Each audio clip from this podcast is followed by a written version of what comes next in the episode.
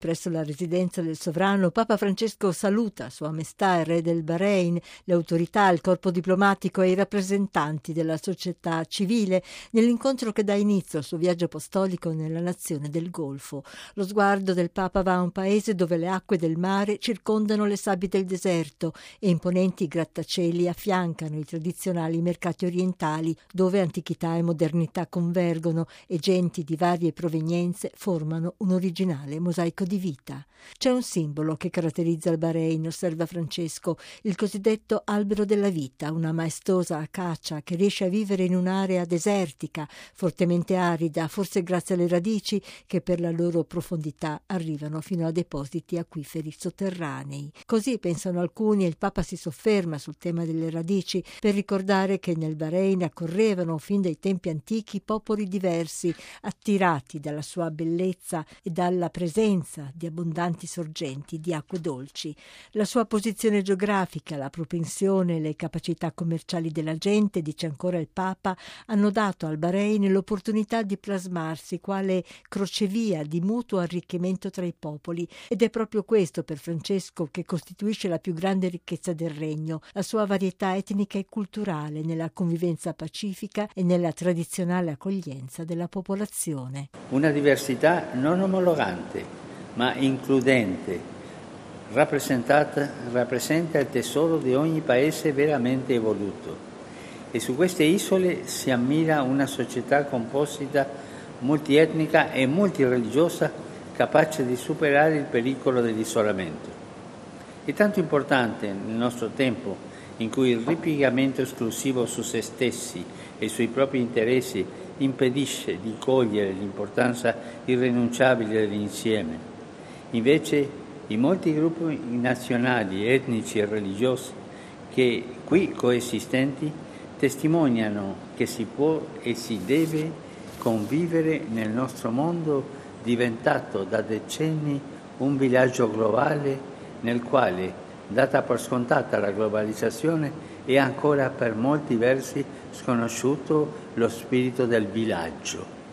L'ospitalità, la ricerca dell'altro la fraternità. La realtà del nostro mondo fotografa tutt'altro, costata al Papa. In esso vediamo crescere indifferenza e sospetto reciproco, rivalità e contrapposizioni, populismi, estremismi e imperialismi che mettono a repentaglio la sicurezza di tutti. Più che d'incontro si assiste a scellerati atteggiamenti di scontro. Papa Francesco ripropone l'esempio dell'albero della vita ed esorta, negli aridi deserti della convivenza umana, distribuiamo l'acqua della fraternità e prosegue. Non lasciamo lasciamo evaporare la possibilità dell'incontro tra civiltà, religioni e culture. Non permettiamo che secchino le radici dell'umano. Lavoriamo insieme, lavoriamo per, per l'insieme, per la speranza.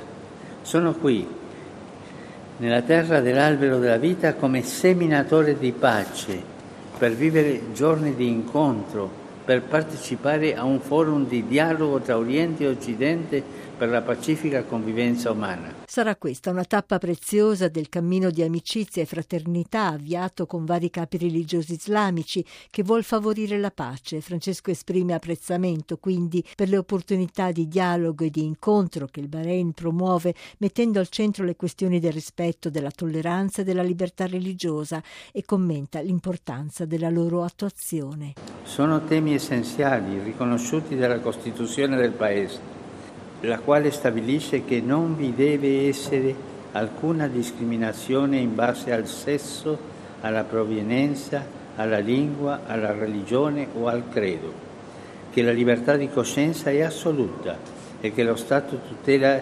l'inviolabilità del culto.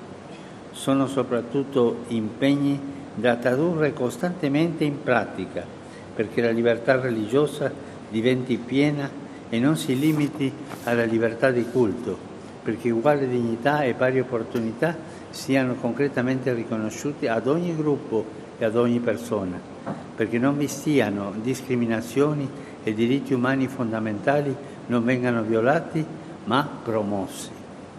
Penso anzitutto al diritto alla vita, alla, alla necessità di garantirlo sempre, anche nei riguardi di chi viene punito la cui esistenza non può essere eliminata. Papa Francesco ritorna all'immagine dell'albero della vita, ricco di rami di diverse dimensioni che col tempo sviluppano folte chiome, accrescendone l'altezza e l'ampiezza, e afferma che è stato proprio il contributo di tante persone di popoli differenti a consentire un notevole sviluppo produttivo nel paese. L'immigrazione di cui il Regno del Bahrain vanta uno dei tassi più elevati al mondo ha portato a questa terra ricchezza e sviluppo attraverso il proprio lavoro, ma fa notare il Papa, non dappertutto è così. Non si può però dimenticare che nei nostri tempi c'è ancora troppa mancanza di lavoro e troppo lavoro disumanizzante. Ciò non comporta solo i gravi rischi di instabilità sociale, ma rappresenta un attentato alla dignità umana. Il lavoro infatti non è solo necessario per guadagnarsi da vivere, è un diritto indispensabile per sviluppare integramente se stessi e per plasmare una società a misura dell'uomo. Da questo paese attraente per le opportunità lavorative che offre vorrei richiamare l'emergenza della crisi lavorativa mondiale. Spesso il lavoro, prezioso come il pane, manca Sovente è pane avvelenato perché schiavizza. Spesso al centro del lavoro non c'è più la persona, prosegue il Papa, e lancia un appello affinché siano garantite ovunque condizioni lavorative sicure e degne dell'uomo, che non ne impediscano la vita spirituale e promuovano la coesione sociale. Il Bahrain può svolgere un ruolo in questo senso e dice: Sia faro nel promuovere in tutta l'area diritti e condizioni eque e sempre migliori per lavoratori le donne e i giovani, garantendo in pari tempo rispetto e attenzione per quanti si sentono più al margine della società, come gli emigrati e i detenuti. Lo sviluppo vero, umano, integrale si misura soprattutto dall'attenzione in loro riguardi.